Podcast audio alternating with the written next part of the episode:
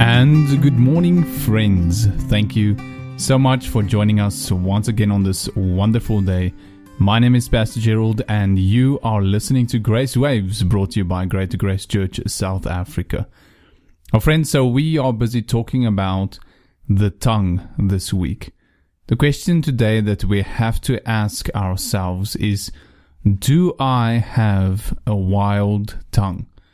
We read yesterday this portion of scripture in the book of James in from verse 6 and it says the tongue is a fire a world of unrighteousness. The tongue is set among our members staining the whole body setting on fire the entire course of life and is set on fire by hell.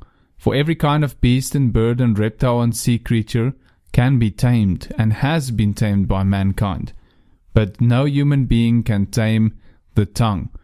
It is a restless evil full of deadly poison. And the picture that we have here is that of a wild fire or a, a wild animal. A wildfire jumps from one place to the next, setting on fire everything in its path. It is in its, in its path. it is destructive and uncontrolled, uncontrollable.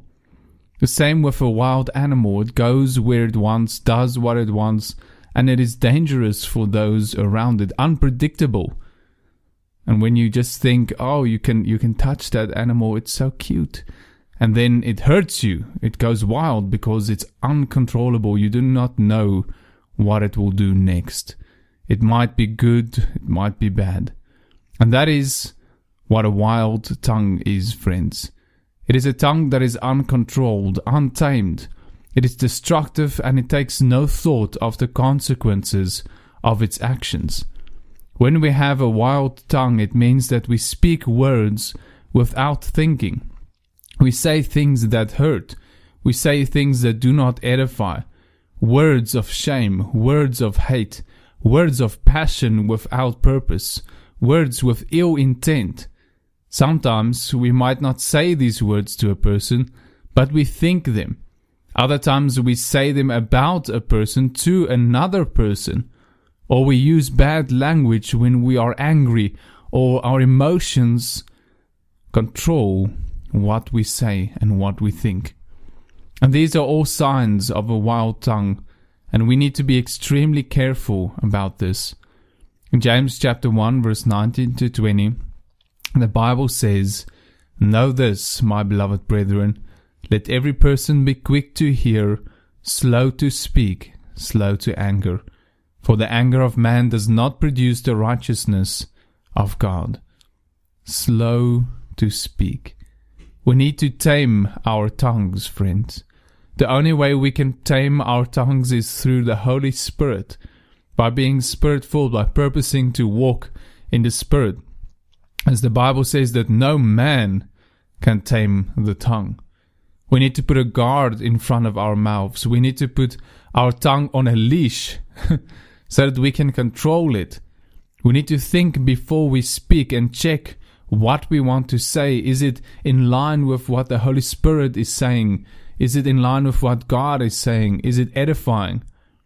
We need to ask ourselves if Jesus was here and he is, is this something that he would listen to? Is this something that would build or destroy? And do I really need to say this? And what will be the consequences of saying this? You know, friends, when I was growing up, when I was in grade three, my teacher always used to tell us that if you don't have something nice to say, then just shut up.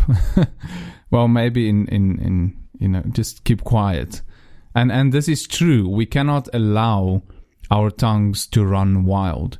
We need to be so careful what we allow to proceed from out of our mouths. Because just like a wildfire, it only takes a small flame to start a huge forest fire. And we might say something small and insignificant in our eyes, but because we did not think, we start a fire that even we cannot control. And we burn ourselves and people around us. We hurt people, even though initially we did not intend to hurt someone. How many times have you heard that when you say something and a person is offended or a person is hurt, then we have to say, "Oh, but I didn't, I didn't mean to hurt you."